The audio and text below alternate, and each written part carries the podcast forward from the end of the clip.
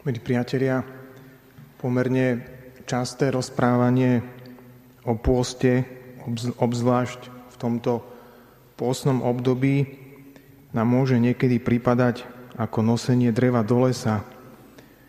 Pýtame sa, čo sa dá o pôste povedať ešte nové a inšpiratívne.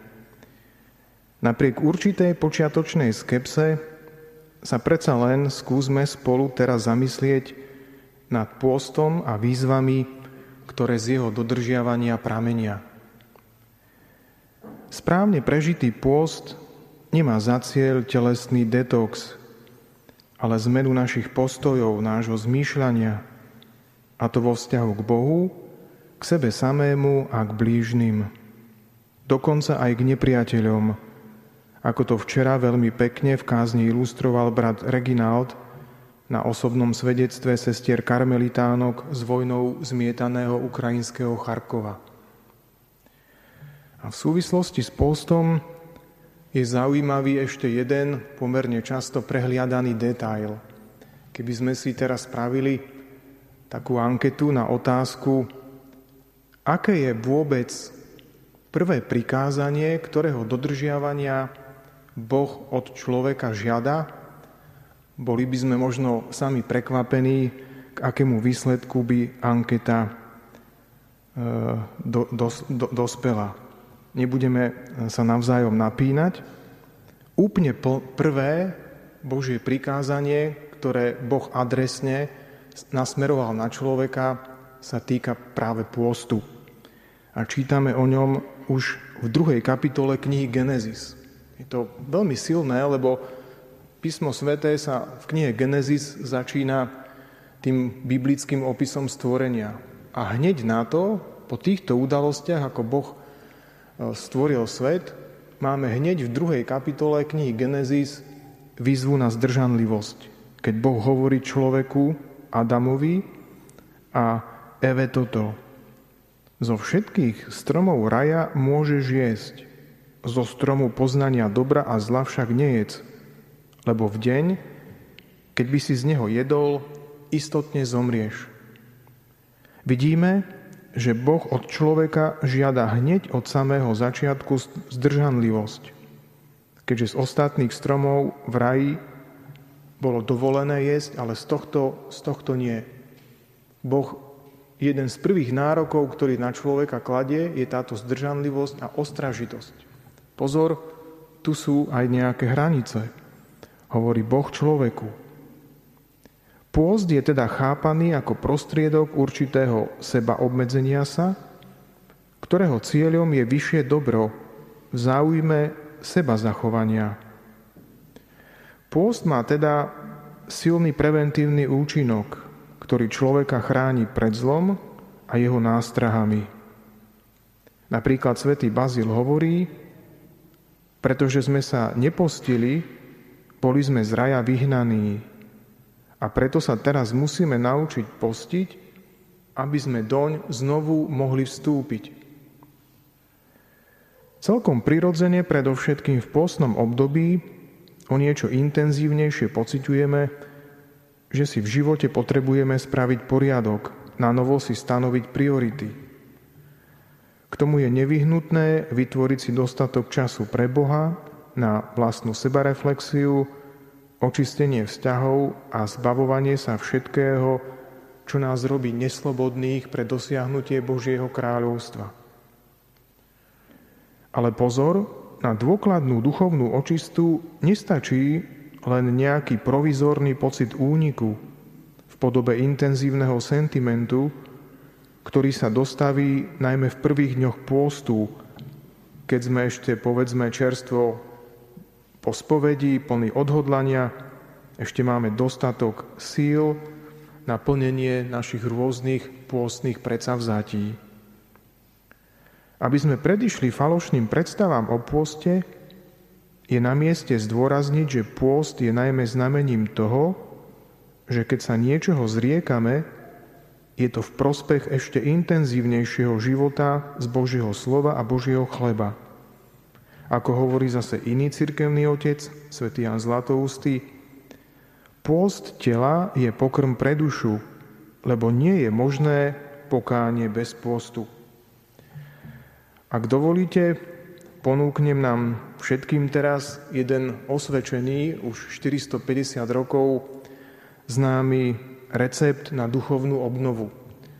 Zrodil sa v takých temných časoch pre kresťanstvo aj pre církev, čase tzv. avignonského zajatia a potom pápežskej schizmy, kedy mala církev dvoch pápežov, jeden sídlil v Ríme, jeden v Avignone, skrátka morálna autorita církvy ako inštitúcie a kresťanstva, ako náboženstva bola v troskách a v týchto ťažkých časoch úpadku sa zrodilo hnutie, motiváciou ktorého bolo vrátiť cirkvi jej stratenú morálnu a duchovnú autoritu a nazýva sa devocio moderna, teda moderná, hnutie modernej zbožnosti by sme to mohli takto nazvať.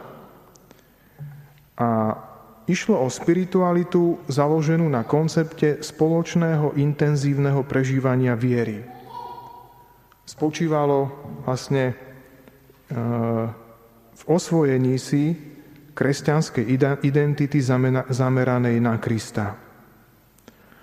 My vieme, ako hovorí svätý Apoštol Pavol, že tam, kde sa rozmnožil hriech, tak tam sa rozmnožila aj milosť. A spomínam to aj preto, že časy, ktoré zažívame, teda nie sú nejako ľahké, a aby sme nepodláhli aj my takej skepse a beznádeji, majme toto na pamäti a možno aj príklad našich predkov spred viac ako 450 rokov, 450 rokov, kedy sa zdalo byť aj kresťanstvo a církev v troskách, tak sa zrodilo takéto hnutie duchovnej obnovy a spočívalo na týchto štyroch pilieroch. Prvým bol život v Kristovi, známy ako imitáciou Kristy, čo nebolo nič iné ako spoločenská kresťanská angažovanosť, aby bolo kresťanov znovu vidieť a počuť v spoločnosti, kde sa zdalo, že už nie je miesto pre církev a kresťanstvo. To bola odpoveď na túto výzvu. Druhý pilier tejto, tohto hnutia duchovnej obnovy spočíval v častom čítaní svätého písma. To poznáme aj my dnes, hovorí sa tomu lekcio divina. Tretí pilier bol známy ako progressio sanctitatis, teda rast osobnej svetosti, aktívnym participovaním na živote a potrebách církvy. To je veľmi dôležité. Znie to moderne, ale naši predkovia na to prišli už pred stáročiami. Církev je a bude len taká, akými budú jej údy. My všetci, bez ohľadu na to, či sme klerici, lajci, akokoľvek. A napokon posledný, štvrtý pilier tohto hnutia bol známy ako explikácio interioritatis, to znamená rozvíjanie vnútornej spirituality, ktoré spočívalo v intenzívnej osobnej modlitbe. Možno to znie zložito na prvý pohľad, ale keď si to ešte pripomenieme, tieto štyri piliere, časté čítanie svätého písma, potom je to intenzívna osobná modlitba, veľmi dôležitý pilier. Ďalej spoločenská angažovanosť, aby bolo kresťanov a teda aj církev v spoločnosti vidieť a počuť. A napokon je to aktívne participovanie na živote a aktivitách a potrebách církvy.